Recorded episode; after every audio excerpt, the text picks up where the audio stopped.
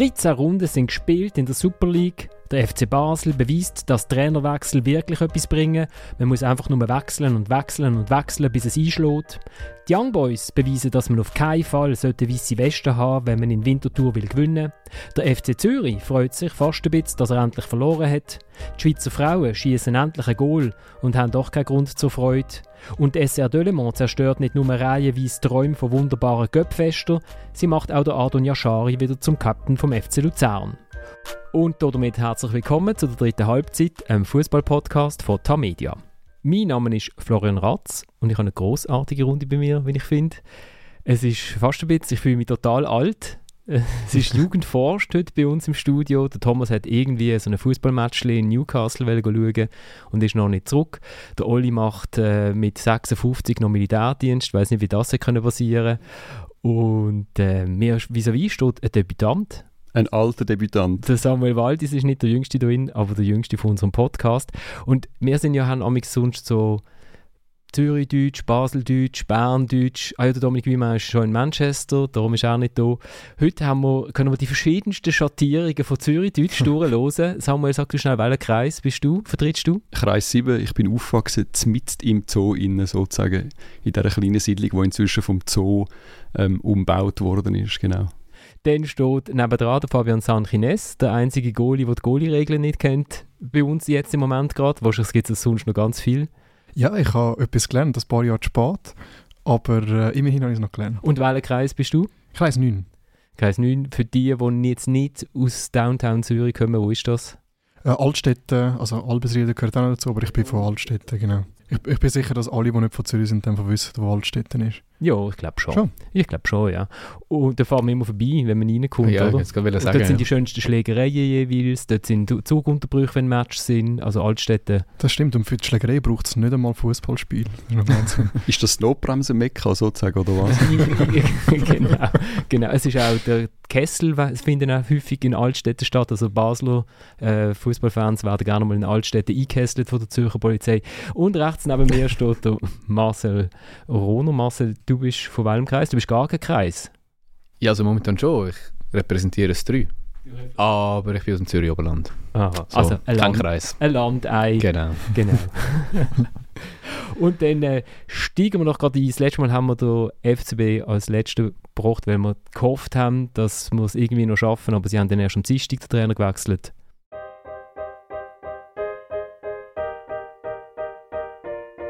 Er ist äh, ein Trainer, den wir brauchen mit dieser Mannschaft, weil die Mannschaft, da fehlt noch so viel äh, in allen Bereichen. Wenn man das jetzt oben gesehen hat, äh, hat man schon gesehen, dass da noch viel fehlt und äh, da braucht es halt auch noch Ausbildung.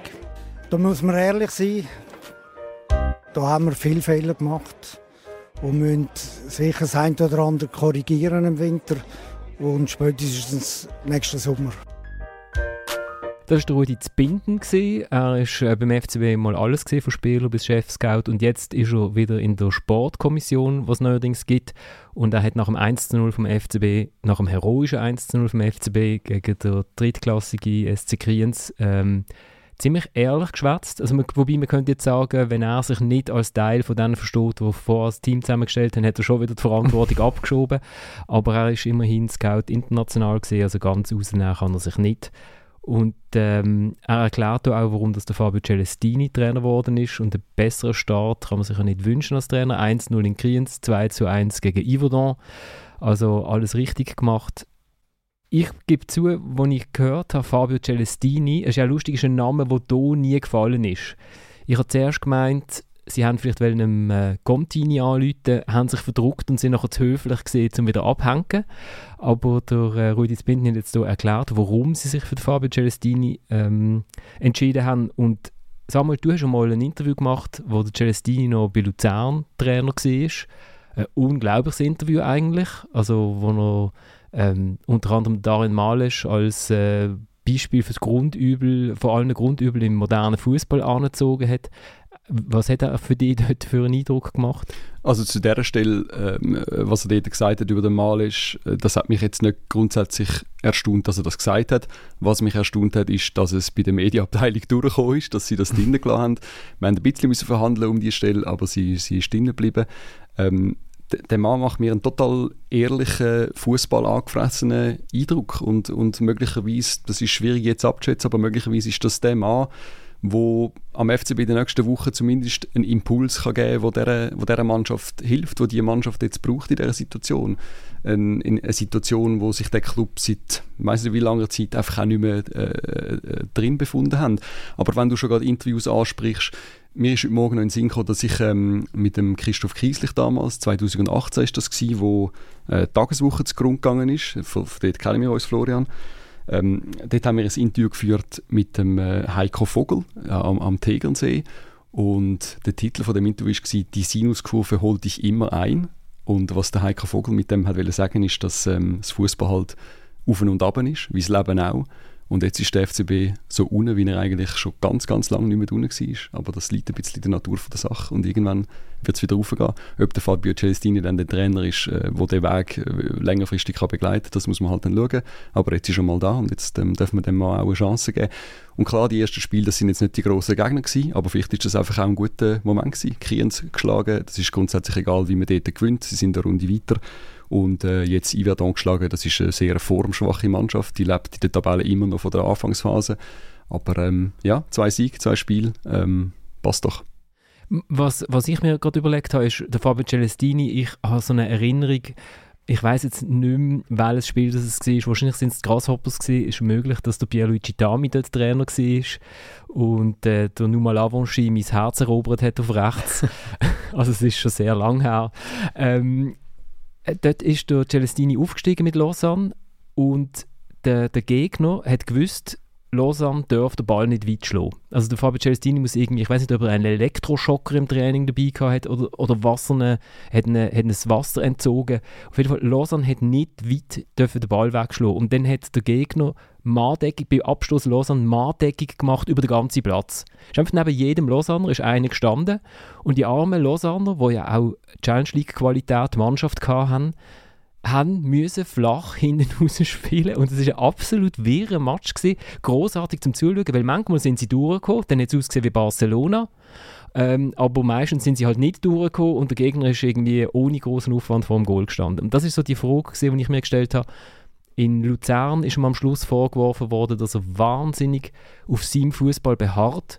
Äh, es ist ja bei Lausanne und bei Luzern sind beides mal die Formkurven. Wow, also mit Lausanne ist er mal Zweiter gesehen, oder? Als Aufsteiger. Bei Luzern ist er Göpsieger geworden, also er hat, er hat seinen Erfolg gehabt. Und dann sind so kritische Phasen gekommen, wo sich jeweils die Clubs oder die Sportchefs, die er hatte, äh, gewünscht hätten, er würde etwas ändern. Halt mal einfacher spielen, halt vielleicht von seinem System wegkommen und vielleicht die Spieler, in Luzern ist zum Beispiel auch vorgeworfen worden, dass er nicht die besten Spieler lässt spielen sondern die Spieler, die am besten zu seinem System passen. Also man hat sich irgendwie gewünscht, dass er vielleicht das System anpasst und dafür hat er einen, der den Ball stoppen im Zentrum so. Und dann habe ich gedacht, okay, das ist jetzt der Trainer, der soll eine völlig verunsicherte FCB-Mannschaft aufbauen Das geht ja gar nicht. Aber wenn man jetzt die Match anschaut, die, also die Schwarten ja fröhlich die Ball weit äh, führen, er spielt 4-4-2, also das, wo, wo jeden im Schlaf kann eigentlich. Also da scheint er schon eine Entwicklung gemacht zu haben, Fabian, oder? Was hast du für einen Eindruck? Ja, also einerseits finde ich es wie verständlich, dass er, äh, also jetzt vor allem mit den Stationen vorher, sagen wir, wenn er seinen Fußball hat und seine Art und Weise, wie er den Fußball sieht äh, und das so will durchbringen ich finde, wenn er plötzlich anfängt, irgendwie das komplette Gegenteil dann nachher den Spieler vermitteln, wo er irgendwie vorher die ganze Zeit vermittelt hat, dann wird man ja irgendwo durch auch unglaubwürdig, beziehungsweise ist es für ihn wahrscheinlich auch, wenn er ähm, den Fußball anders sieht, dann wird er unglaubwürdig, weil er gegen etwas redet, wo er daran glaubt. Oder so jetzt mal als, als Grundlage zu dem. Dann das andere, ich glaube schon, dass es überraschend ist. Vielleicht hat er aber auch wir wissen ja nicht, was er mit, mit, mit der Verantwortlichen von Basel geredet hat, wie er jetzt mittlerweile vielleicht auch sich weiterentwickelt hat und sagt, okay, dass er jetzt ihnen will er jetzt als erstes mal einfach mal Sicherheit vermitteln und dann nach dies nach, dann nachher dann seine Ideen reinbringen das ist, das ist schwer zu sagen. Also ich glaube, er hat, äh, also jetzt auch der Sieg gegen Iverdon, muss man ja sagen, wenn der Schuss in der 85. Minute, wenn in eine Ecke vom Goalie geht, gibt glaube Goalies auf dieser Welt, die heben den Ball und dann ist es 1-1 gegen Iverdon und dann ist es gleich wieder auch nicht so spektakulär gut. Was noch spannend ist, ich habe einen Tag bevor er zu, oder ich glaube sogar am Tag, wo er äh, äh, wo bestätigt wurde, und kommuniziert wurde, dass er zu Basel geht, ist in der spanischen Zeitung Marca ein Interview mit ihm rausgekommen, wo sie kein Wort darüber verloren haben, dass er zu Basel geht. Also, sie haben das wahrscheinlich nicht gewusst, ist wahrscheinlich vorher aufgenommen worden und so. Ähm, wo er aber auch über die Opferbereitschaft in der Schweiz, also man nennt es Opferbereitschaft, im Spanisch übersetzt, äh, von den Schweizer Spielern auch so redet, dass äh, wir da halt, durch das, dass wir äh, sehr gute Lebensqualitäten, dass man viele andere Möglichkeiten hat zum äh, Geld verdienen, mehr Geld verdienen, wahrscheinlich sogar gerade in der Anfangsphase als ein Fußballer, äh, dass das mega viel da nicht ähm, ja, die, die Opferbereitschaft im Fußballfeld, weil sie einen anderen Ausweg haben quasi, oder? Und das ist jetzt sicher spannend, wenn er jetzt das kann vermitteln kann, auch diesen Spielern, es gibt ja viele, die aus dem Ausland sind, aber auch generell wahrscheinlich passt das zu der Phase, wo sie jetzt gerade sind, um zum das so können vermitteln. Und das, das habe ich noch spannend gefunden, wie er das so einschätzt von der Schweiz im Vergleich dann mit, mit ausländischen Spielern. Aber das ist keine Aufmachungsgeschichte in der Marke. Haben wir jetzt gerade überlegt, wie Doch, können wir die? Ja? Tatsächlich. Okay. Ich, ja, also ich, ich habe Marco aufgemacht, einfach halt so mal zum Schauen und dann bin ich, bin ich überrascht gewesen, als ich den Celestini zu oberst gesehen habe und gedacht, okay, vielleicht ist es gerade Aufhängen Basel, hat eigentlich gross. Ja. Ist das so ein grosser Name noch dort unten? Kannst du das abschätzen? Nein, nicht extrem, aber man kennt ihn halt schon wegen seiner Zeit bei Getafe und es ist dann auch, Getafe ist dann auch ein Thema mit dem, mit dem Trainer, äh, wo sie haben, der Bordalas, wo, wo in Spanien sehr kritisiert wird, weil er eigentlich quasi das Gegenteil von dem Spieler lässt, wo, wo Spanien sonst generell gerne sieht.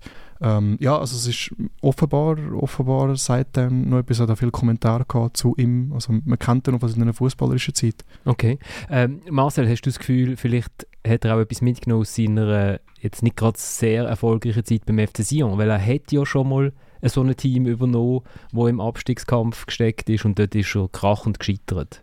Hey, also wäre ihm zu wünschen, dass, dass er aus dem, oder sage jetzt mal aus all diesen Zeiten vielleicht auch in dem Sinne etwas gelernt hat. Ich habe immer das Gefühl gehabt, ähm, immer so den Ruf gehabt als eben der mega akribische Typ, wo man irgendwie auch so ein bisschen unnahbar ist. Ähm, es beschreibt ihn ja sehr viel so, dass er wirklich so sehr akribisch ist.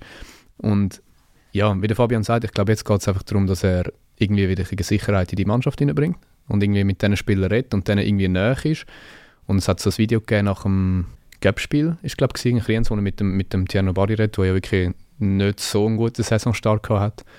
Und es sieht so aus, also ist, man kann es da viel interpretieren, als würde er ihm wirklich irgendwie gut zureden. Ich glaube, er ist auch 90 Minuten auf der Bank geguckt und als würde er ihn irgendwie so ein bisschen ihm das Ganze erklären und ihm wirklich nicht einfach außen, außen vorlassen, sondern ihm wirklich sagen, hey, look, ich, darum und darum. Wahrscheinlich, vielleicht hat das der Heiko Vogel auch gemacht und man tut ihm jetzt vielleicht Unrecht, weil man es einfach nicht in der Kamera gesehen hat, ich weiß es nicht.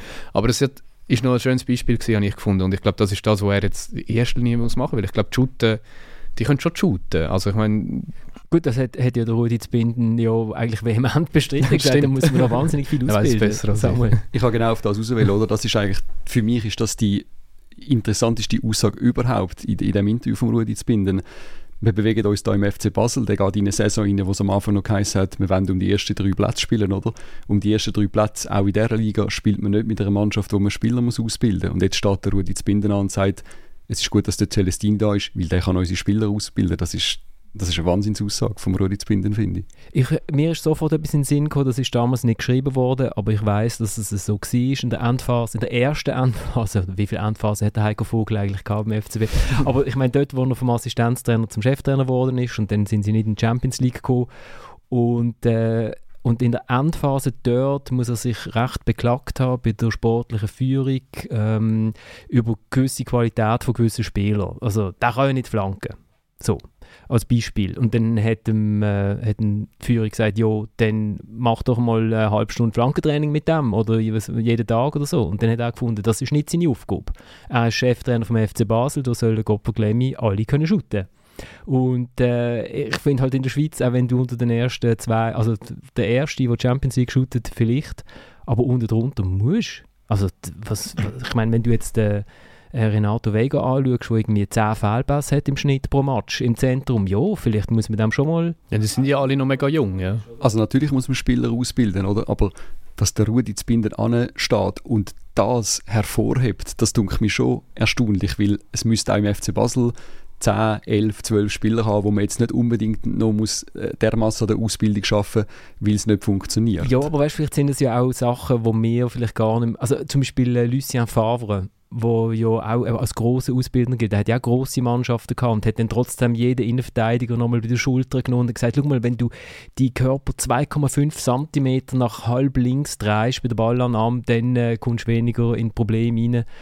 Und wahrscheinlich äh, geht es so ein bisschen in die Richtung, oder? Also, mm. Ja, also es ist sicher bemerkenswert, dass er das gerade so sagt. Eben andererseits äh, mag ich mich erinnern, wo der Marcelo Bielsa bei Leeds war und wo er dann gegangen ist, wie so viele Spieler dann nachher wirklich so gesagt haben, dass sie das Gefühl haben, sie haben den Fußball neu gelernt und das sind dann gleich Fußballprofis in England. Also Gut, würdest du Celestini jetzt auf äh, die Ebene Bielsa heben? Fast. Nein, aber es geht halt einfach so in die Richtung, dass wenn halt Fußballer oder von mir aus zum noch ein bisschen höher heben äh, bei Manchester City mit dem Guardiola, wenn der Gündogan weggeht und er unter dem Guardiola quasi lernt, äh, gelernt shooten. Und es ist jetzt nicht so, dass der Gündogan vorher äh, nur bei ähm, äh, Juniorenclubs oder irgendwie bei, bei äh, Zweitliga Interregionalclubs in der Schweiz war, sondern äh, hat dann gleich auch schon Champions League Final gespielt und hat einen Trainer wie einen Club gehabt. Also wenn die Leute das sagen, dass sie ausgebildet worden sind auf dem Niveau, warum sollten dann nicht Spieler beim FC Basel, die äh, von, zum Teil auch von Nachwuchsclubs kommen oder jung sind, sonst äh, ausgebildet werden? Und so, eben, der Samuel hat es vorher gesagt, der Celestini macht einen sehr angefressenen Eindruck, ich glaube, der ist wirklich sehr angefressen vom Fußball, sehr interessiert. Und dadurch könnte er wirklich der richtige Mann sein, um, um diesen Leuten, äh, also um diese Leute auszubilden, wie es vielleicht nicht viele andere Trainer gerade in der Schweiz machen. Also ich bin wirklich total gespannt. Also zuerst habe ich gedacht, okay, das ist ein, ist ein Akt des Wahnsinns. Das sind zwei äh, Vertrinkende, die sich aneinander klammern und äh, Hoffnung haben, dass der andere jeweils sie über Wasser haltet. Weil eben, ich meine, die Bilanz von Fabio Celestini war, dass 23 Ligamatch ein Sieg vorher.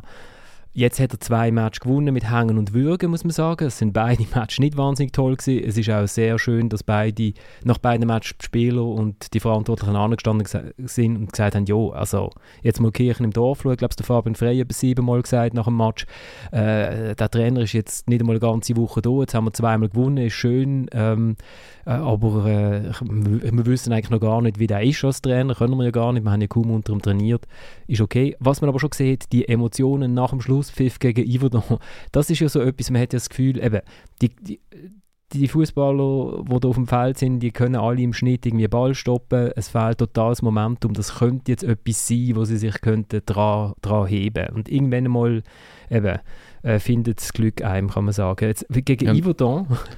Ich ja. finde auch eben, das ist wahrscheinlich sogar besser für, für Basel, wenn sie die Sieg jetzt die erste Mal so ein bisschen auf Bügen und Brechen anbringen, anstatt dass sie jetzt irgendwie ähm, Kriens 5-0 äh, abgefertigt hätten. Weil eben, ich glaube, erstens sind die Emotionen, ich glaube, nach einem Sieg, wo du auf Bügen und Brechen angebracht hast, grundsätzlich mal grösser, als wenn du, wenn du, wenn du einfach locker 4-0 gönnst.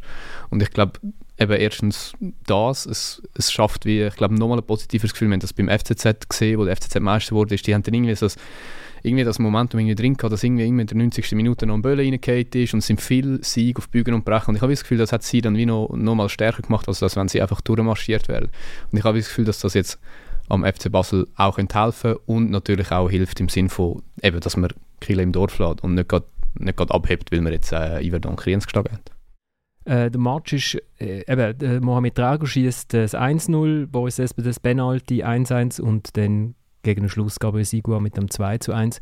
Was mir auch noch ein Statement dunkt hat, sind die Wechsel die der Celestini gemacht hat.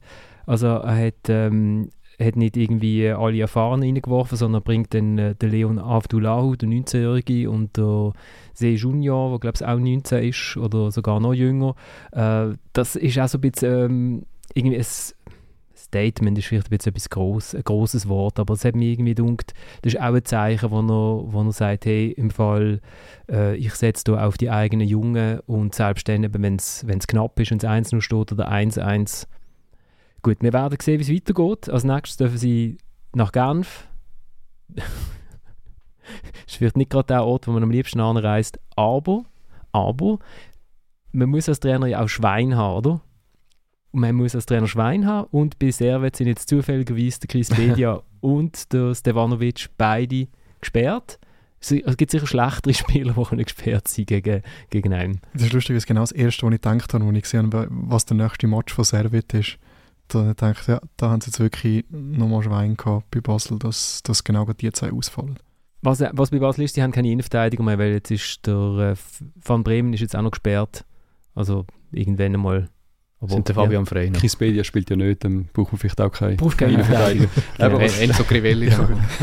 was ich ja noch spannend fände, also der, der Celestini hat ja das ziemlich klar gemacht, dass wenn der FC Basel anfragt, dann überlegt man nicht, dann geht man einfach. Mich würde wundern, wie viele Trainer das es gegeben hat, wo sich dann das doch noch überlegt haben und dann auf den Celestini gekommen sind. Vielleicht ist der Celestini erste Wahl gewesen, keine Ahnung. Aber es wäre interessant, die Liste mal zu sehen von den Trainern, die kontaktiert worden sind. Aber dass er keine Sekunden überlegt hat, mit seiner Geschichte hat sich ja schon mal darüber beklagt, bei unseren Westschweizer Kollegen, ich glaube es von Le Matin, äh, dass er halt nicht zum FCB wird kommen, weil er mal nicht hätte können gehen, weil der Club nicht hätte gehen und so. Und, äh, und jetzt, ich meine, nach dem Sion-Abenteuer hat man eigentlich das Gefühl, in der Superliga schon verbrennt, oder? Das ist so der Absturz mit Luzern und nachher Sion, aber gut. Ähm, was auch noch interessant war, ist Ballbesitz 58% für Iverdon. Iverdon weiss gar nicht, gar nicht gewusst, dass es das gibt. Ich meine, dort hat es auch einen neuen Trainer. Der hat uns ja noch, wir haben damit wir wirklich einen Trainerwechsel verpasst haben in der Sendung, hat äh, Iverdon Sport am Montag der Marco Schellibaum ausgestellt und der Alessandro Mangiaratti nachher eingestellt. Ich, kann man das, muss man das verstehen? Kann man das verstehen? Ich glaube nicht also ich verstehe das nicht mega fest, ehrlich gesagt. Also ich finde nicht, dass man als, als Iverdon, als Aufsteiger, der auch noch ein bisschen das Etikett Überraschungsteam hat, ich kann mir nicht vorstellen, dass, dass das gut kann tun, ehrlich gesagt. Weil, weil für einen Aufsteiger sind sie schon im Höch eigentlich die ganze Saison. Und darum hat es mich extrem überrascht. Auch wenn ich den Mangiaratti ich kann nur das SRF-Interview gesehen, hat mich doch sehr sympathisch gedacht, aber ähm, das muss ja überhaupt nicht heißen. Also ich finde es äh, nach wie vor sehr ein komischer Wechsel. Ja, überraschend. Ich bin jetzt auch nicht gerade so, so, so nah an Iverdon, um jetzt alle Vorgänge zu verstehen oder groß zu kommentieren, aber es ist äh, sicher auf den ersten Blick oder von außen sehr überraschend gewesen, ja. Also was, äh, es ist... Ähm begründet worden damit, dass man will einen anderen Spielstil haben. Also sie, der äh, Marco Schellibaum im Fußball, der halt sehr auf Sicherheit und schnelles Umschalten äh, ausgelegt war, der nicht der Philosophie vom Club entsprechen. Und Alessandro Mangiarati haben die Jüngeren hier im Studio haben gar nicht gewusst, wer das ist. Also, dass es mal ein Fußballer war. Aber der hat ja mit Vaduz den Conference League Ritt gehabt äh, wo sie Konyaspor rausgehauen haben und Rapid Wien vor allem. Das ist so das äh, Conference League Märchen und ihm ist aber dort dann total die Challenge League entglitten. Sie sind in der Challenge League sind sie in Abstiegsgefahr und in der Conference League in der Gruppenphase. Und natürlich ist der Challenge League nicht auf Doppelbelastung, ähm, also doch Doppelbelastung schon. Ich glaube, beim Liechtensteinischen Cup rechnen sie jeweils mit der Finalteilnahme. Das ist Dreifachbelastung, auf das genau, Auf Dreifachbelastung sind sie nicht ausgelegt gewesen. Äh, ja, ich war jetzt auch nie auf das, aber interessant. Aber haben Sie, nicht, haben Sie das nicht auch noch argumentiert mit einer längerfristigen Entwicklung, die Sie sich anders vorstellen? Eben ja, das, genau, das ist noch gewesen, Genau, oder? die Philosophie, also Sie wollen einen anderen Fußball spielen. Mhm. Sie haben ja jetzt auch 17 Spiele oder 18, je nachdem, wie man zählt, reingeholt. Äh, man, hat, man hätte dann auch so können äh, lesen bei Venkatreur zum Beispiel, dass der Scheilebaum könnte darüber gestolpert sein, dass er äh, nicht der Brezza ins Goal stellt, also ein Goalie, den sie aus der dritten italienischen Liga geholt haben, sondern äh, auf, am Kevin Martin festhaltet. Jetzt habe ich gestern schnell die Aufstellung, also schnell, ich habe mal die Aufstellung angeschaut. Er hat gewechselt vom 4-3-3 zum 3-4-3, aber lustig, es sind genau die gleichen Spieler. Also vorne hat halt Lungöne gespielt, wo nicht nur gelb-rot gesperrt war, sondern der hat offensichtlich nachher dann auch noch den Schiedsrichter so beleidigt, dass er jetzt nochmal für vier Spiele gesperrt ist. Also clever, clevere Aktion. Hat sich vielleicht vom Marco Schallibaum anstecken dort. Und, äh, und dann hat noch der äh, Emma Mayu hat, äh, verletzt gefällt. Das sind die einzigen beiden Spieler, die nicht schon im letzten Match auf dem Feld waren. Er hat es einfach anders ange angerichtet. er hat es anders aufgestellt. 3-4-3 statt 4-3-3. Können Sie dort bei nicht auch so ein bisschen, also mir kommt das irgendwie so rein, dass, dass einfach Besitzer irgendwie entweder sie zu fest reinreden oder dass so ein das auch ein Grund ist, warum es vielleicht der Schalibaum nicht mehr will. Also ich kann es wie nicht einschätzen, ich weiß nicht, ob der, ob der Schalibaum einer ist, der sich, sich gar nicht reinreden lässt oder so, aber vielleicht haben sie einen oder gesucht, der einfach mehr ihren, ja, ihren Ansprüchen so genügt, indem sie eben können, können reinschnurren und ihm sagen, was er soll machen soll oder einfach mal ähm, folgt. Und vielleicht ist der Schellibaum eher nicht der Typ, das weiß ich nicht, ich ihn nicht gut, aber für mich hat eben das irgendwie so ein einen Beigeschmack, der irgendwie so nach, nach dem tönt. Also interessant ist es ja schon, oder, mit der Argumentation, wir wollen einen anderen Fußball spielen. Ich meine, wir reden da vom Aufsteiger, oder? Und dass ein Aufsteiger sagt, wir wechseln den Trainer, weil wir einen anderen Fußball spielen Das ist eigentlich eher etwas, wo Teams sagen, die ein bisschen weiter oben irgendwie angesiedelt sind. Bei Ivedon geht es darum, dass sie die Liga halten, oder? Und im Moment stehen sie noch relativ gut da, gut, sie von ihrer Anfangsphase. Aber der Schäli Baum hat überwiesen, dass er mit dieser Mannschaft die, die Punkte kann holen kann. Jetzt können sie halt mal ein bisschen unten durch, aber das hätte ja mit dem Schäli Baum wieder ähm, äh, besser, besser kommen können. Mich hat einfach Kommunikation interessant gedacht, oder dass ein Aufsteiger sagt, wir wechseln den Trainer wegen der Spielweise. Ist halt ein amerikanisches Konsortium, das der Club gekauft hat und offensichtlich äh, nicht zum Ziel hat, einfach gegen den Abstieg zu shooten, sondern entweder will man Spielertüren verkaufen und das geht vielleicht nicht, äh, wenn man vielleicht die Offensive will verkaufen und äh, wenn man hinten nur den Ball, also nur den Ball führen bölzt, ist jetzt ein bisschen böse, eine böse Umschreibung, oder? Ich habe gefunden, sie haben eigentlich nicht so eine schlechte Entwicklung gehabt. Aber ich habe sehr müssen lachen, oder, wo der Dominik letzte Woche sagt, Wohlfühlgeschichte ja. von der Liga ist Iverdon und ich habe gerade gedacht, aber halt, stopp. Weiß gar nicht. Gut, äh, dann dann lassen wir mal Iverdon Iverdon sein. Ich weiß nicht, ob das die Hybris ist, die ihnen den Abstieg bringt. Ich fände es noch interessant. Also, dass man jetzt das Gefühl hat, ja, wir haben jetzt schon mit dem Defensivfußball so viele Punkte geholt, da holt man noch viel mehr raus, ob das nicht der Anfang vom mhm. Ende ist von, von Iverdon Sport. Ich fände es interessant und äh, der Liga wäre es, glaube ich, egal. ähm,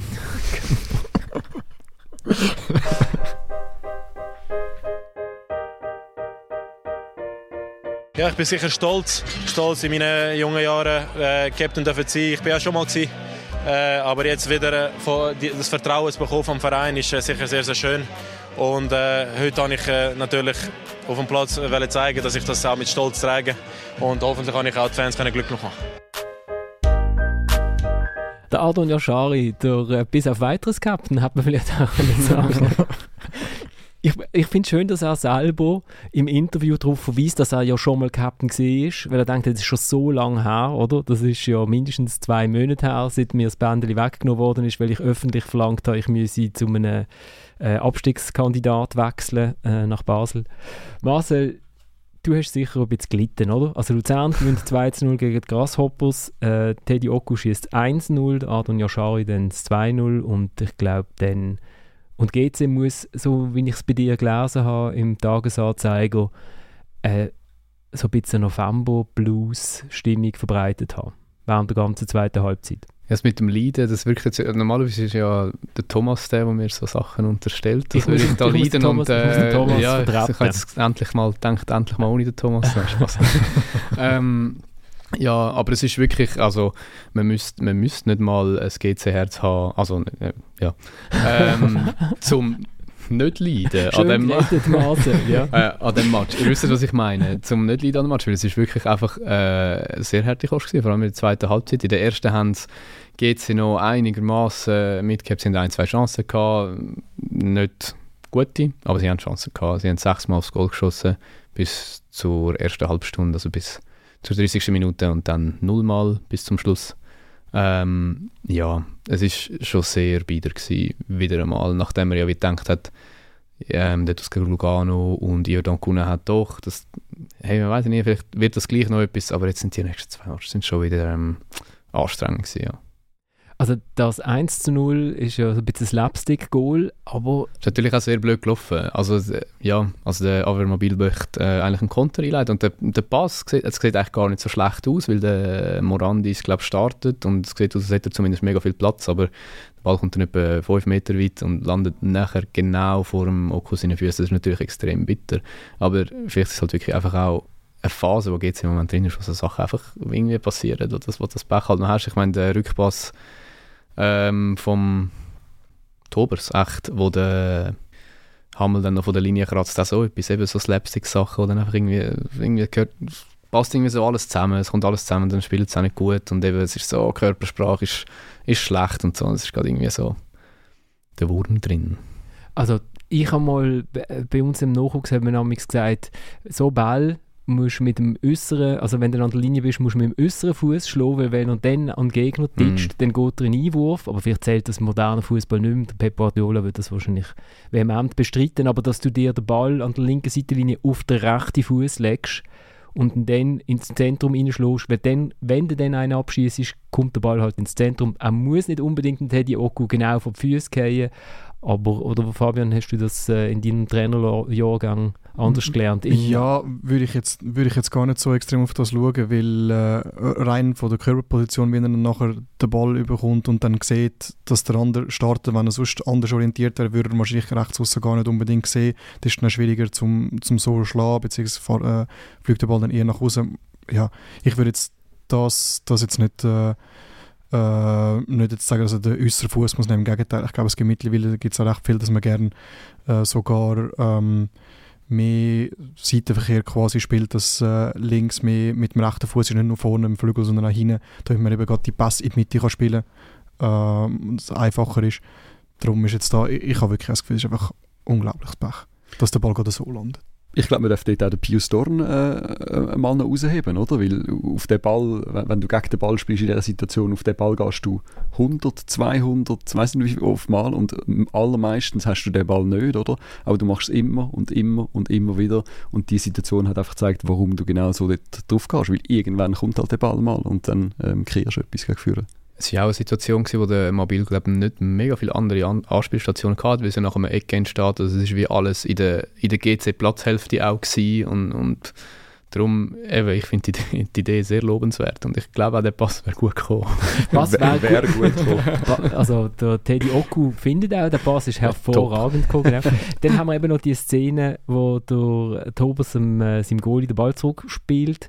Äh, auch die Regel gibt es auch nicht mehr, oder, dass man den Ball neben das Goal soll spielen weil wenn nämlich der Ball, wir haben halt auf so schlechtem Rasen haben wir gesagt, dem Goalie muss neben das Goal den Ball zurückspielen. Erstens haben die Goalies damals, erst gerade ist ein Handspiel verboten worden beim Rückpass, also die haben alle nicht können shooten und zweitens eben, hat man auf so Rasen gespielt, wo der Ball mal aufhüpft und dann haben wir gesagt, dann geht er dann rein.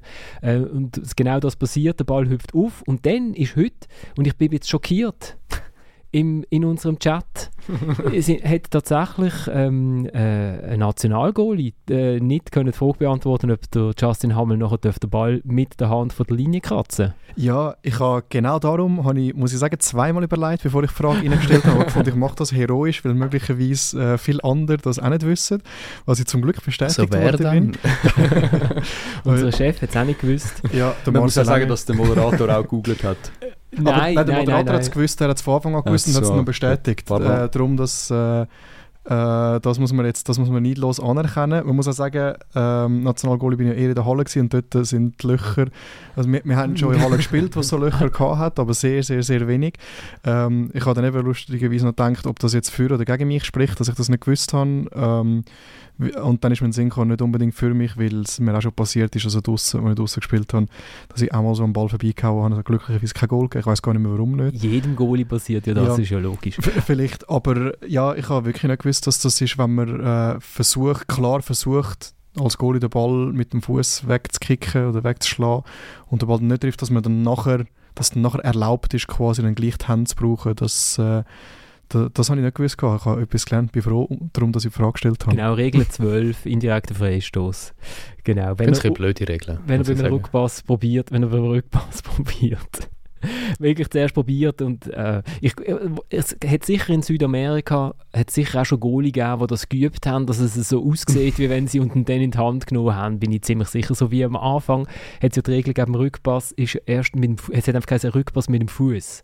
Und dann sind doch alle zurückgesäckelt und aufs Knie Mhm. und haben mit dem Knie zurückgespielt. Und nachher ist gekommen, dann haben wir das gesagt, nein, und dann haben wir ihn aufgenommen und mit dem Kopf zurückgespielt. Aber weil der Rückpass ist so ein toll, so etwas Tolles gesehen in diesem Fußball. Ich, ich weiß nicht, liebe Kinder daheim, könnt das mal go, go YouTuben. Rückpass, früher noch. Wenn eine Mannschaft 1-0 geführt hat, haben wir einfach den Ball zum Verteidiger gespielt und dann hat der Verteidiger den Ball wieder am Goalie zurückgespielt und hat ihn in die Hand genommen. Und dann hat er gewartet und dann hat er ihn wieder am Verteidiger gespielt, dann haben wir ihn wieder am Goalie in die Hand gespielt.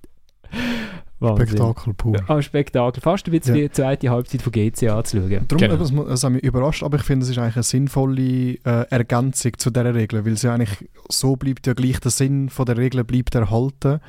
Äh, ja, und man kann gerade für so Eventualitäten dann gleich noch irgendwie ja, es war, es war jetzt so gemein gewesen, wenn er hat müssen einen Ball nachschauen oder hat am, der, was hat Uli noch gefragt, rote Karten und Penalty also es hat indirekt einen Freistoß gegeben, es hat keine Penalty gegeben.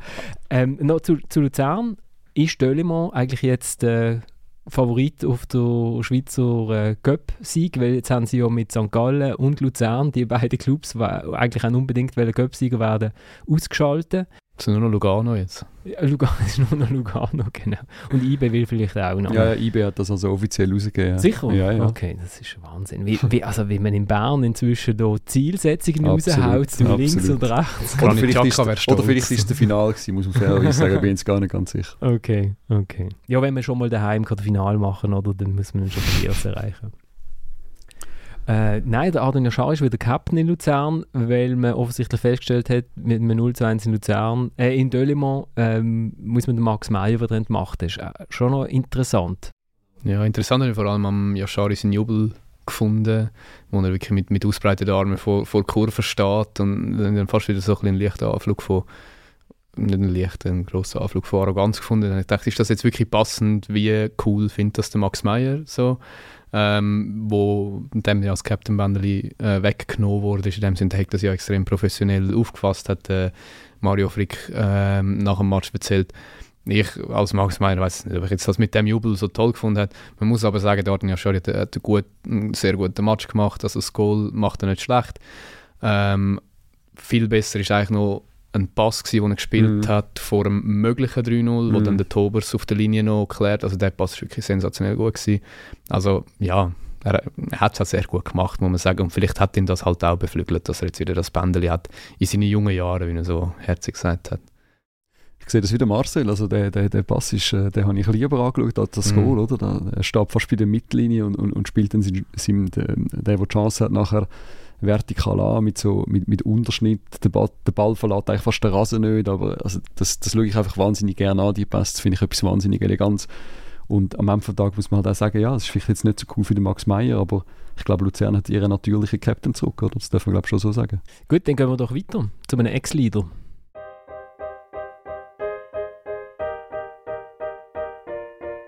Keine Ausrede. Es liegt nicht an dem, dass wir äh, nicht eine eingespielte Abwehr waren. Ich meine, ja, erst Halbzeit sind wir zwei gestanden, zwei beim Mann und dann passiert nach vier Minuten so ein Goal. Äh, das sind wir einfach nicht parat und ich glaube nicht, dass es daran liegt, dass wir so viel Wechsel hatten. Ich glaube, jeder geht füreinander, jeder gibt Gas auf dem Platz. Äh, vielleicht ist es ein Prozent, was es ausmacht, aber an dem darf es nicht liegen. Nein.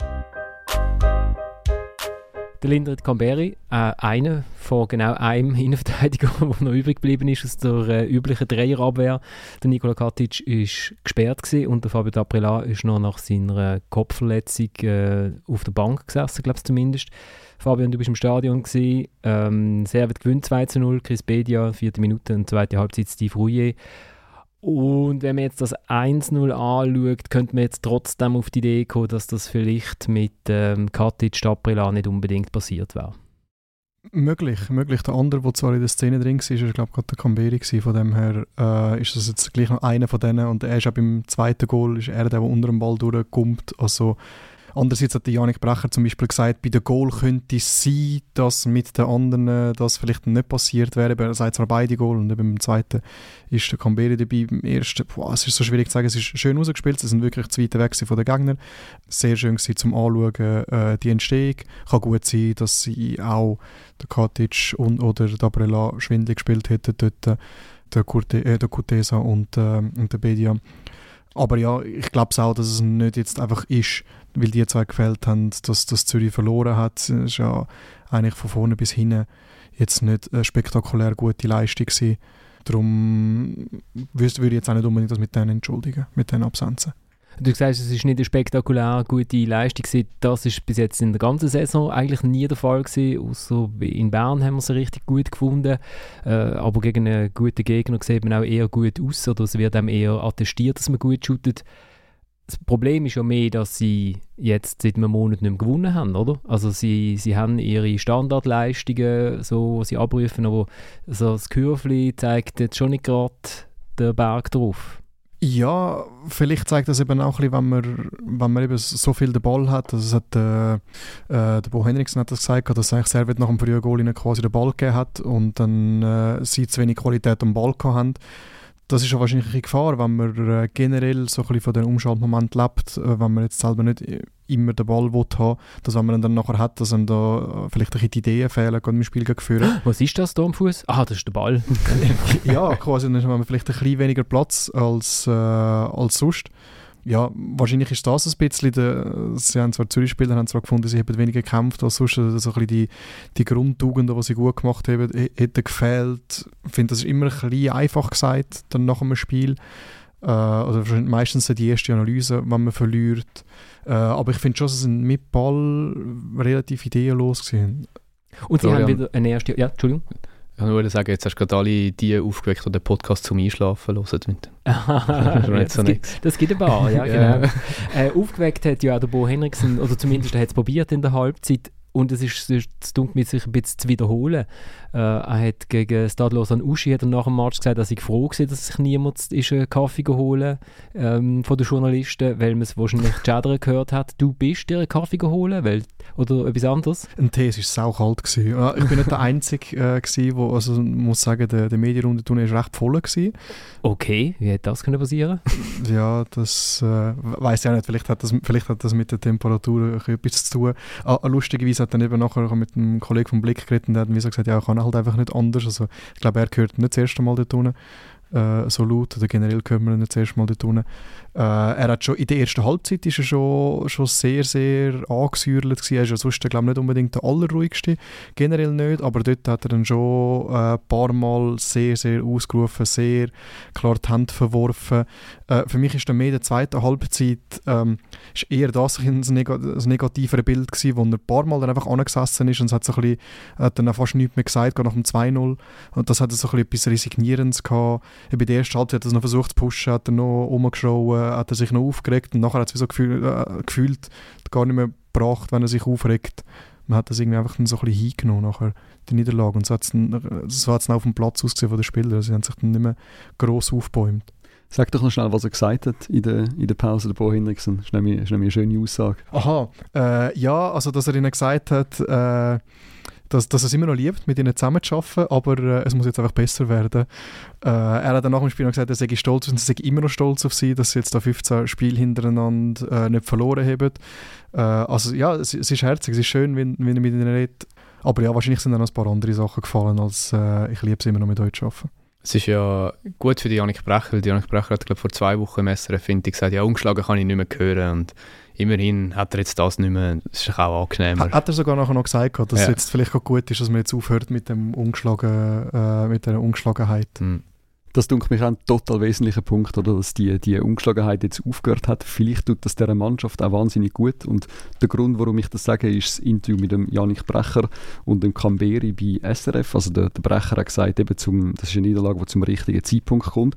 Und der Camberi hat gesagt, vielleicht ist das auch mal richtig gewesen, dass wir jetzt verloren haben. So. Also das wirkt auf mich so, als auf dieser Mannschaft wegen dieser Ungeschlagenheit einfach auch ein wahnsinniger Druck irgendwann entstanden ist. Und dann spielst du unentschieden in Serie, in Serie, in Serie. Und vielleicht ist das wirklich eine Niederlage, die jetzt einfach auch dazu führt, dass sie wieder mal gewinnen können. Ah, das, ist jetzt, das ist jetzt interessant. Mhm. Das habe ich jetzt gerade komplett umgekehrt äh, interpretiert, die Aussage. Nämlich, wir haben uns bis jetzt immer noch können in die Tasche liegen, weil wir haben nie verloren. Und in Wirklichkeit sind die Leistungen eigentlich schon seit einem Monat nicht mehr so gut. Und jetzt müssen wir, uns, jetzt müssen wir halt vor dem Spiegel stehen und sagen, okay, es ist wirklich nicht so gut gewesen. Aber ja, also der Janik Bracher... Sehe ich nicht so, ja. Ich, ja. Der Janik Bracher hat du bist einfach ein positiver Mensch. Ja, absolut. Ich bin das erste Mal da, da muss ich noch nicht so kritisch sein. genau. Nein, er hat nach dem Spiel auch gesagt, dass äh, das Eis gegen Stade Lausanne äh, ausschiebt, sich ja eigentlich schon wie eine, wie eine Niederlage angefühlt. Von dem her weiß ich jetzt gar nicht, ob, das da, ob, ob sich da nachher alle in den Arm gelegen sind und gesagt haben, immer noch ungeschlagen. Ich glaube schon, dass sie, glaub, vor allem wenn du dann oben stehst und wenn dann äh, der Trainer sagt, auch wenn es ein scherzeshalber ist, dass IB vielleicht die zweitbeste Mannschaft von der, von der Liga ist, ähm, dass, dass du dann ein bisschen intern gleich auch andere Ansprüche hast als 1-1 spielen gegen Stade Lausanne oder dass sie selber auch spüren, wenn sie einen Monat lang nicht mehr gewinnen, dann spielt das wirklich keine Rolle, ob sie jetzt verlieren oder nicht. Eben, vielleicht nervt sie, nervt sie dann die Fragen, jetzt hören die Fragen dazu auf. Aber Das andere finde ich jetzt auch ein bisschen Niederlage zum richtigen Zeitpunkt oder gut ist jetzt die mal gekommen. Das sind für mich auch so ein bisschen die Plattitüden nach dem Spiel, wo ich jetzt persönlich nicht allzu ernst für nehme, weil ich kann mir nicht vorstellen, dass die Kabine gegangen sind oder wirklich, dass sie fühlen und sagen, weißt du, das ist gut, haben wir heute verloren. Natürlich aber eben auch nicht, das ist mega schlecht. Also weißt du, dass du sowieso denkst, ja, es ist ja dann doch noch gut gegangen und irgendwie geht es schon gut. Ich, ich finde, so. das heisst also gegen Stadlos Uschi heisst nicht, dass es gut gegangen ist.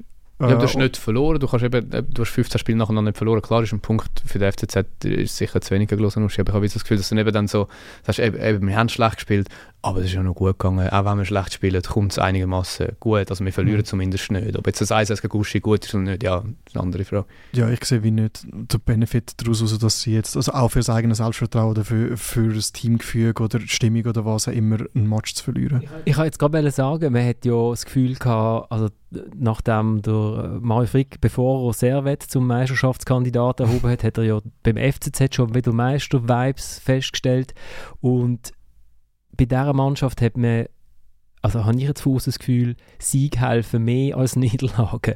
Also die, die haben schon sehr von, man hat so das Gefühl, sie reiten die Wellen, oder? Und das ist jetzt die Frage, die ich jetzt noch schnell in die Runde werfen bevorwir weitergehen.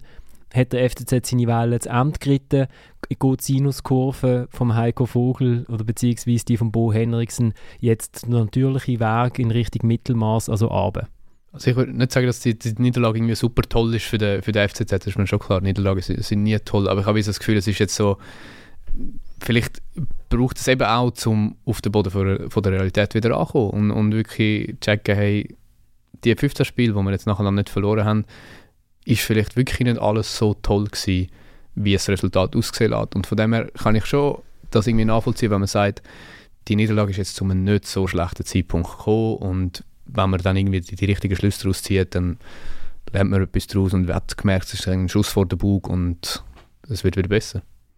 Ich würde es vielleicht nicht ganz so schwarz-weiß sehen mit entweder Meister oder bei das Mittelmaß. Ähm, ich glaube, dass das wahrscheinlich dort, wo sie stehen, äh, vielleicht minus ein bis ja, ein Platz, max zwei, ist wahrscheinlich die Realität von dem Team, dass sie schon oben können mitspielen und die anderen, äh, jetzt gerade IB, können ein bisschen, ein bisschen ärgern, äh, dass, sie, dass sie wirklich ein, ein sehr, ein, sehr ein realistischer Meisterkandidat sind, glaube ich gleich auch nicht.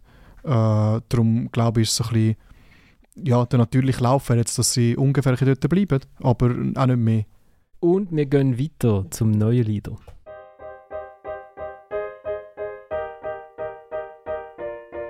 Ja, Wahnsinn. Also zum einen haben wir äh, einen Gegner äh, vorgefunden, der extrem gut ins Spiel gekommen ist. Äh, wir dürfen es nicht beklagen, wenn es nach ein paar Minuten äh, schon 2-0 steht für Winterthur. Äh, wir haben gewusst, wie das Kampfspiel, oder? Im ersten Moment, wenn man auf dem Platz steht, merkt man, heute ist mit schönen Fußballspielen sicher nichts. Ähm, wir haben über den Kampf hinein müssen. Das ist das, was uns in der letzten Woche ein bisschen gefehlt hat. Umso glücklicher bin ich, dass wir heute auf den Platz gebracht haben. Es äh, ist wirklich alles gegen uns mit der roten Karte und, und all dem, was noch war. Ähm, ja, ich bin mega stolz auf die Mannschaft. Der Loris Benito nach dem 4 zu 1 von den Young Boys beim FC Winterthur. Ich habe mir kurz überlegt, wenn der Loris Benito so schnell würde rennen, wie er äh, redet, dann äh, wäre er wahrscheinlich bei Manchester City im Sturm. Äh, Winterthur geht 1 in Führung durch Samuel Balle, nachher kommt 1-1 durch Joel Monteiro, Philipp Ugrinic noch vor der Pause mit dem 2-1 und in der zweiten Halbzeit sind es dann der Loris Benito und der Meshak Elia, die IB zu einem 4-1 führen, obwohl in der 59. Minute der Sandro Lauper noch mit Rot vom Platz fliegt, wegen einem gestreckten Bein, wo über dem Boden war. Kein schöner Fußball. Ich habe die erste Halbzeit geschaut. Es gibt doch keinen schöneren Fußball als der Fußball, der in der ersten Halbzeit gespielt worden ist. Es ist mir tatsächlich, äh, also ich war im Stadion, gewesen, es ist mir tatsächlich ganz genau so gegangen. Oder? Äh, ich hatte auch noch das Glück gehabt, dass es ähm, total geschifft hat und in Winterthur ist die Medientribüne gerade so mehr oder weniger senkrecht unter dem Ende vom Dach. Also es regnet einmal so ein bisschen an, wenn der Wind von der für uns falschen Seite kommt. Entsprechend habe ich den Computer in die Tasche da und habe wirklich einfach nur den Match schauen. So, ich habe nicht mich ablenken lassen von irgendeiner Statistik, die ich noch ähm, angeschaut habe. Und es war wirklich ein total interessanter ähm, Fußballmatch Und auch hinter uns, also eben mit der Medientribüne in Winterthur ist auch so, dass hinter einem wird gerade geraucht und getrunken und geschwätzt. Also man kommt auch so ein bisschen mit über was ähm, Zuschauer, Zuschauer findet. Vox Populi kommt dem direkt ins Also ja, von diesen drei, die halt gerade hinter mir gesessen sind. Und die haben einfach alle total Spass gehabt. Und unten dran, ähm, der Wiki, äh, 90 Minuten später, hat er gesagt, er hat, er hat äh, den Spass ihm eigentlich mehr oder weniger vergangen, oder? So viele Torchancen wie IB zu, äh, zugelassen hat. ähm, es hat dann auch noch die Geschichte gegeben, dass der, der Vicky am Rahmen äh, beim, beim Handschlag noch äh, ähm, äh, eingestanden hat, dass er ihn total überrascht hat. Der Rahmen hat zuerst mal in dieser Saison mit äh, Dreierkette gespielt, nachdem er immer Viererkette gespielt hat bis jetzt. Und ähm, Winterthur einen coolen Spielplan gehabt. Sie haben äh, den Ball ab sich abgeholt im Mittelfeld und haben mit zwei Pässen sich in Abschlussposition gespielt und das hat total gut funktioniert. Wie, wie man am Resultat auch gesehen das, Ja, nein, das hat total gut funktioniert fürs Fußballspiel, oder? Also es hat 35 Abschlüsse gegeben im Spiel. Das ist mehr als in allen anderen Super League-Spielen an dem Wochenende. Äh, ähm, äh, also es ist, ein attraktives Spiel gewesen, ja, definitiv. Also hast du gleich noch eine Statistiken anschauen? Oder ja, das habe ich heute Morgen angeschaut. Und es ist der Beweis, dass der richtig, wenn der Rasen richtig schlecht ist, also auf die richtige Art schlecht, oder das, was den Fußballer behaupten, als sei schlecht, dass der eben guter Fußball, es ist nicht, also... Nicht letzter Grund schlecht. Letzter Grund schlecht geht nicht, oder? Mhm. Wenn er einfach so aus Löchern besteht oder der Ball so umeinander hüpft, das nicht. Aber wenn er so richtig schön tief ist, oder? Und schön ist ja auch gewesen, äh, wie die IB-Spieler in die Garderobe, also die, ich meine, sie haben gedacht, auf der Rasen, was passt hervorragend, ein weißes Blüte, weißes Liebli. Ähm, ja. Und die sind in die Garderobe gegangen, alle in Schlammbraun, oder? Beim Philipp Ugrinic, äh, der Schiedsrichter hat wahrscheinlich schnell müssen gehen mit dem Wüscherli oder mit, weiß nicht, mit, schnell ab mit dem mit einem Strahl, mit dem Wasserstrahl abspritzen, um zu schauen, ob er wirklich der Siebner verwarnt oder nicht. Und dann kommen sie zu der zweiten Halbzeit wieder mit der blütenweißen Weste raus. Also nur die Liebe, die Hosen sind immer noch dreckig.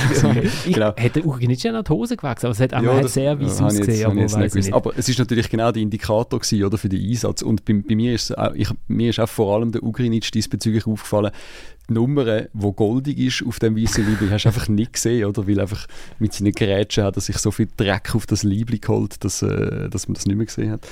Ähm, genau, Ugrinic übrigens auch ähm, zumindest einer der besten in dieser Mannschaft, in dem Spiel und auch in der aktuellen Phase, wo sich IBE drin befindet. Wie ist das gekommen? Also was, was macht ihn jetzt plötzlich so gut? Ich sehe ja nicht mega viele äh, IBE-Matches, aber letzte Saison, würde ich meinen, nicht wahnsinnig fest rausgestochen, aber ich habe das Gefühl, jetzt hat er gerade einen Megalauf. Ja. Wie kommt's?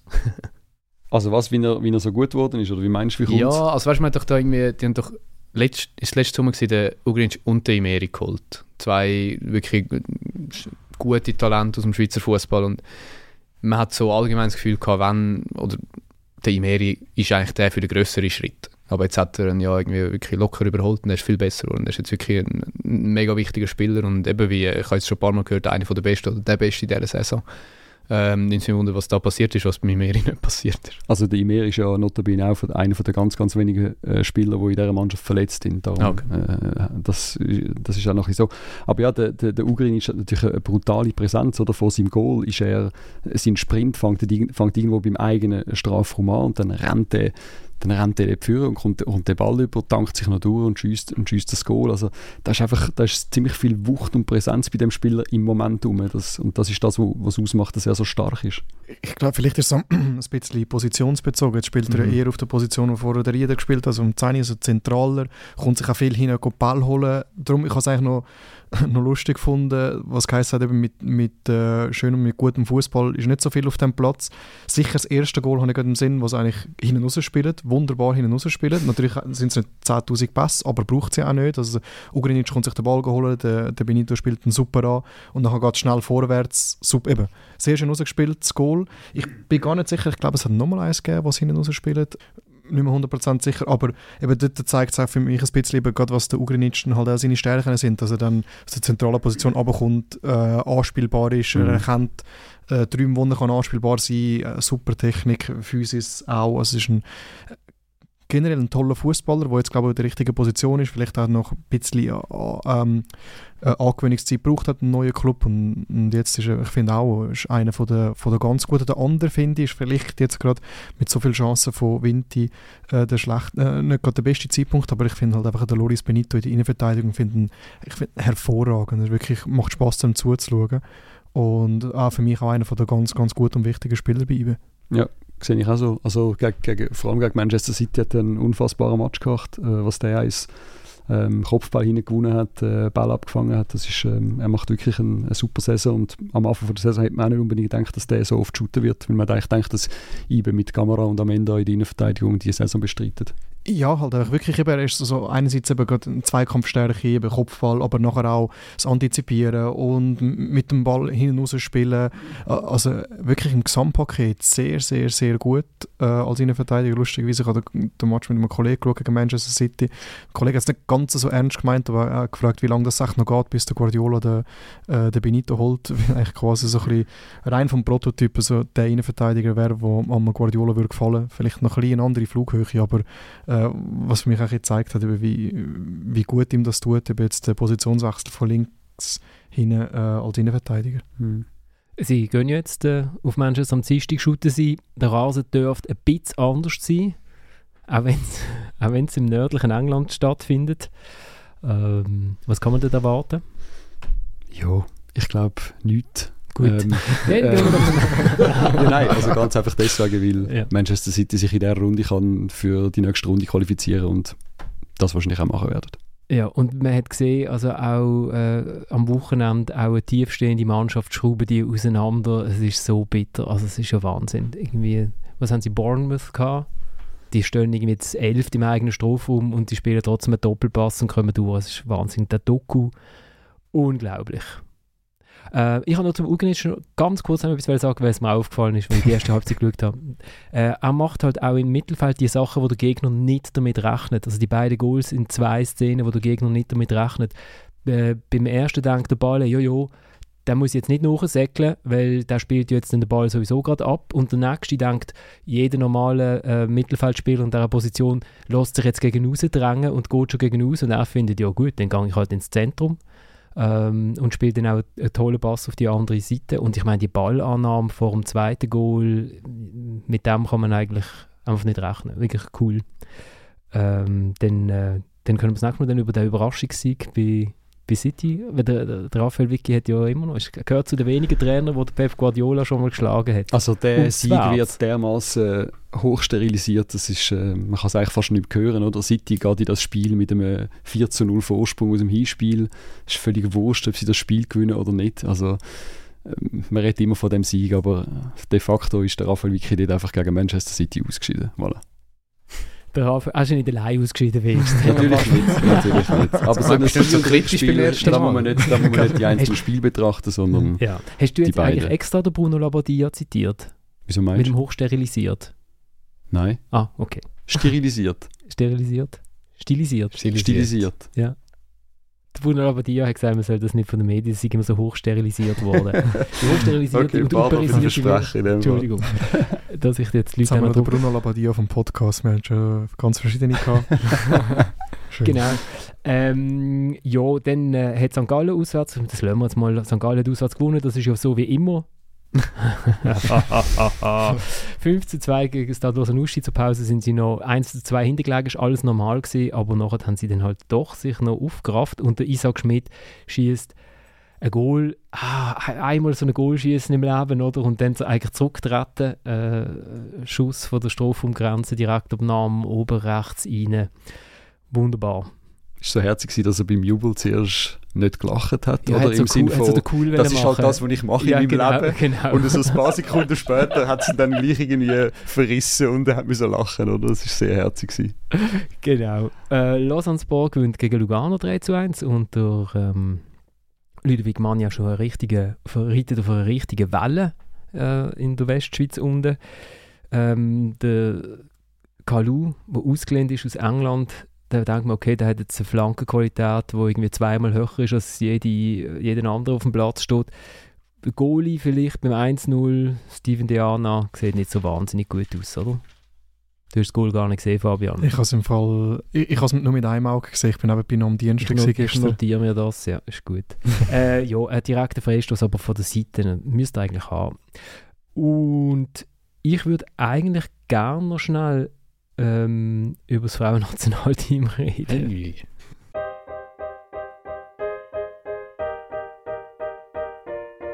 Ich war recht frustriert nach dem Match, weil ich das Gefühl hatte, dass wir in der zweiten Halbzeit so ein bisschen aufgegeben haben.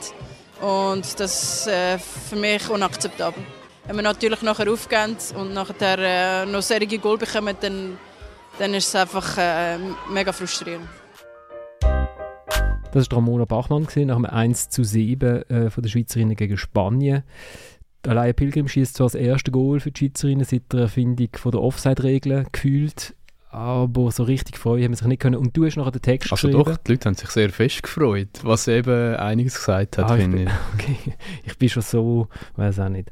äh, also man hat sich extrem gefreut über das Goal und hat nachher 1 zu 7 verloren. Und du hast aber einen Text geschrieben, wo gar nicht so darum gegangen ist, dass man sich wahnsinnig gefreut hat über das äh, erste Goal seit äh, Anno Schnee, sondern dass es so eigentlich nicht weitergeht. Und es gibt so die Szene, äh, wo man kann nachschauen kann, wo die, die Nationaltrainerin mit ihren Führungsspielerinnen schwätzt, also kurz, weil die Hälfte wendet sich irgendwie ab und läuft davon und die andere schüttelt den Kopf. Genau, ja, es ist so, der, die Inka Grings redet mit, mit mehreren Spielerinnen und es gibt dann kurz so einen Moment, wo sich äh, die Viola Caligaris und die Lia Welti anschauen und man sieht die Lia Welti nur von hinten, aber die Viola sieht man recht gut und sie sieht recht genervt aus und die Lia Welti läuft dann auch weg.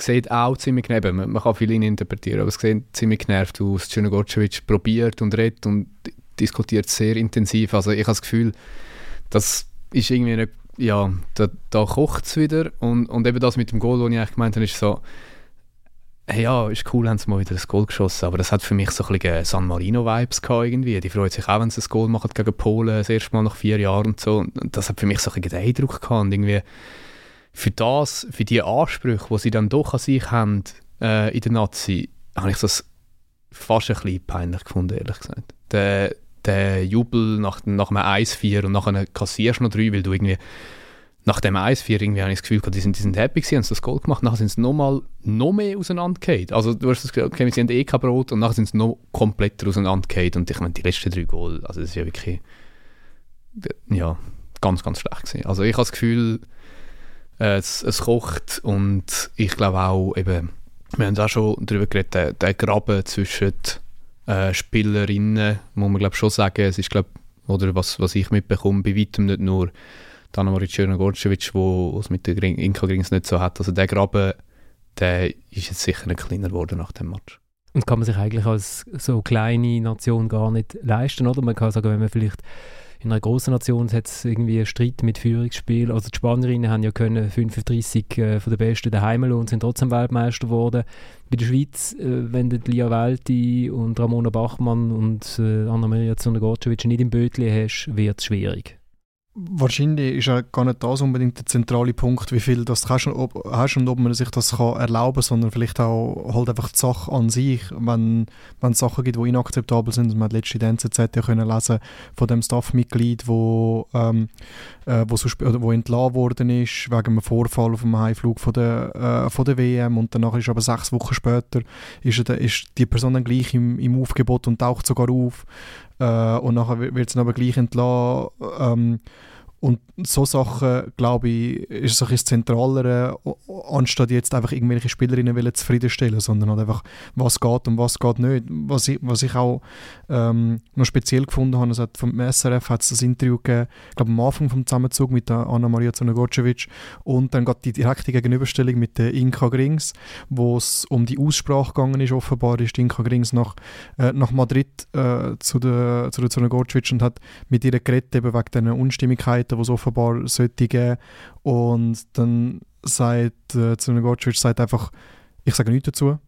Oder da, über das wollte ich nicht reden. Und äh, unten dran redet dann Dinka Grings sehr, sehr äh, ausführlich darüber, mit doch ein paar äh, direkten und indirekten ähm, Giftpfeil in Richtung zu Nogorcevic. Also wir müssen zuerst bei sich selber anfangen, ganz, ganz wichtig, an der eigenen Nase nehmen und, und so Sachen. Und dann nach dem Spiel, wie sie dann nicht zum ersten Mal also nach dem Spanien-Spiel nicht zum ersten Mal dann sagt, eben, dass Spielerinnen sich nicht das gehalten haben, was abgemacht haben.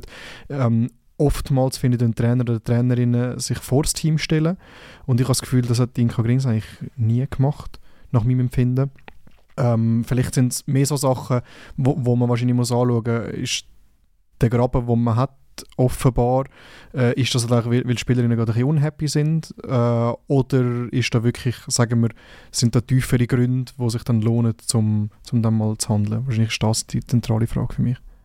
Also ich meine, man muss ja sagen, wenn der Murat Yakin so eine äh, Resultatserie angelegt hat, dann wäre er abgeschossen worden medial, oder? Ja, und es ist ja auch, also weißt, sie verlieren an der WM 1-5 gegen Spanien und sie verlieren in der Nations League 0-5 und dann 1-7. Und es ist so, klar, Spanien ist Weltmeister, die sind super gut und man darf gegen die absolut verlieren, aber es ist auch null, es sind keine Fortschritte in diesen drei Matches äh, zu erkennen gewesen. Es ist einfach, es ist nur schlimmer geworden, oder? Und es ist klar, sie gegen Schweden haben sie eine gute Halbzeit gemacht. Die erste Halbzeit war wirklich nicht so schlecht gewesen. Aber eben, insgesamt ist, ist seit der WM, seit sie dort, äh, ja, was soll man sagen, seit sie im Achtel, seit sie ins Achtelfinale sind, ist, ist nichts mehr, nichts vorwärts gegangen, kein Schritt mehr, irgendwie habe ich das Gefühl, ich, ja. Also ich glaube, es ist eh, also also zum Beispiel das 0 zu 5 gegen Spanien ist wahrscheinlich, habe ich gefunden, der Spieler ist jetzt schon ja. äh, ein Schritt gegen vorne gewesen, jetzt gegenüber anderen, vielen anderen Sachen, obwohl es nachher 0 zu 5 dann nachher ist, äh, wo, wo glaube ich, ein oder andere Goal wirklich am normalen Tag vielleicht nicht fällt. Das stimmt, ja. Ähm, aber ich glaube, die Entwicklung ist halt vorher schon. Also während, ist jetzt nicht so, dass sie während der WM berauschenden Fußball gespielt haben und, äh, und die Gruppe absolut dominiert haben und dort eine starke, also ja, dort eine von der schwereren Gruppen hatten. Im Gegenteil, also man hat eben das einzige Team, das man geschlagen hat, war die Philippinen gewesen. Gegen Neuseeland haben wir relativ viel Glück gehabt. Äh, gegen Norwegen hat es vielleicht auch geholfen, dass dort auch relativ viel Ärger äh, gegeben hat intern darum glaube ich, ist generell nicht eine grosse Entwicklung jetzt da in diesem Jahr oder generell keine Entwicklung da in diesem Jahr. Und in zwei Jahren ist Heim-EM. Also irgendwann Yay. mal müssen wir... Yay. Yay! Kauft jetzt eure Tickets. Nein, es ist schon eben auch im Hinblick auf die, auf die EM... Ähm, wo ja eine Initialzündung soll sein, oder? Genau, für, ja. Für, für, für Frauen, die Fußball in der Schweiz. Genau, und darum habe ich geschrieben, irgendwie jetzt, irgendetwas muss sich ändern. Also es ist wie es hat jetzt wie, klar, es sind junge Talente da, die wo, wo gut können shooten können. Allein Pilgrim, finde ich, hat trotz diesen schlechten Resultaten, die sie jetzt in der Nations League, ein äh, super Spiel gemacht. Das Mila Valotto ebenfalls. Jetzt kann man sich natürlich fragen, warum Dinka Grings die rauslässt im äh, zweiten Match gegen Spanien. Aber ist jetzt mal so, also es ist wie so, ich glaube, es ist nicht ähm, alles verloren. es ist, äh, man kann die EM noch retten, aber ich finde, man muss jetzt einfach langsam damit anfangen, weil so lange geht es schon nicht mehr. Es, ist, es sind auch nicht nur zwei Jahre, es sind eineinhalb Jahre. Es ist, ja. Aber man kann die eben noch retten. Das ist doch auf, mit so einem schönen, positiven Ausstieg habe ich gar nicht mehr gerechnet, als ich das Thema aufgeschrieben habe. Fabian, dir haben gestern einen Pinsel bekommen gegen Basel, oder? IB-Frauen. Ich habe gemeint, wir hören positiv. ja, also wenn ja. schon jemand keinen Zürcher Dialekt hat, darf er sich über zwei Siege an einem Wochenende, ich meine, das, ist, das weiß man gar nicht, dass das geht in Basel. Freuen. Ja, ja, äh, man kann nur gratulieren. Es war ein verdienter Sieg von Basel. Äh, sie, sie haben das gut gemacht. Ja, für uns war es ein bisschen bitter, gewesen, die erste Niederlage äh, in, dieser, in dieser Saison. Ich persönlich würde jetzt nicht sagen, die kommt jetzt zum richtigen Zeitpunkt oder gut ist die gekommen. Äh, überhaupt nicht. Das Endlich hat, äh, haben wir mal verloren. Ja, ähm, ja also ich habe es noch nicht gefunden. Ich hatte nachher dann direkt noch Dienst gehabt und äh, ich habe wegen dem ein bisschen abtauschen. Also später anfangen Dienst und dann hat mir äh, äh, der Kollege aus dem Dienst, dann, wo wir am Morgen schon telefoniert haben, habe dann noch ein WhatsApp nachher geschrieben, so Kopf hoch und das, das Gefühl ist eher das nach einer Niederlage. Das macht, macht schon keinen Spaß. Gut, dann äh, steigen wir aus mit, dem, mit jemandem, der gewonnen hat an diesem Wochenende. Äh, für FC Wiedeke. Wie viele haben positiv. Wie viele haben gewonnen? Ja, mit drei Matches gehabt, einen haben wir 8-3 gewonnen. Die haben drei Matches gehabt, einen haben 8-3 ja, Die anderen haben wir auch gewonnen, aber der eine ist okay. sehr klar. Natürlich. Also, wenn ich das so würde sagen, dann hätte ich die anderen 2-0 verloren je, oder? Also ich danke euch vielmals fürs Mitschwätzen. Ich danke euch vor allem aber fürs Zuhören draussen. Und wir steigen aus mit dem Thomas Tuchel, der nach dem 4-0 von seinen Bayern bei Dortmund auf Sky äh, ein Interview gegeben hat. So. Und ich habe so ein bisschen, dort wo es um Fußball geht, das in der Mitte habe ich weggeschnitten. Es geht vor allem um sein Verhältnis zu Fußballfachleuten. Und lustig ist, dass wir diese Woche mit dem Didi Hammer ein Interview führen. Und ich freue mich schon ein bisschen drauf, muss ich sagen. Also ich bin nicht dabei, aber der Thomas, der hoffentlich äh, gesund und munter aus England zurückkommt, hat das und das kann man dann in den Tamedia-Zeitungen lesen in der nächsten Woche. Danke vielmals und ciao zusammen. Und jetzt kommt Thomas Tuchel zu uns nach dem 4-0 und wir haben ja gesehen, er war richtig on fire heute. Luther. Thomas? Hallo. Herzlichen Glückwunsch. Warum ausgerechnet heute das beste Bayern-Spiel der Saison nach all den Vorzeichen? Pokal, knappes Personal.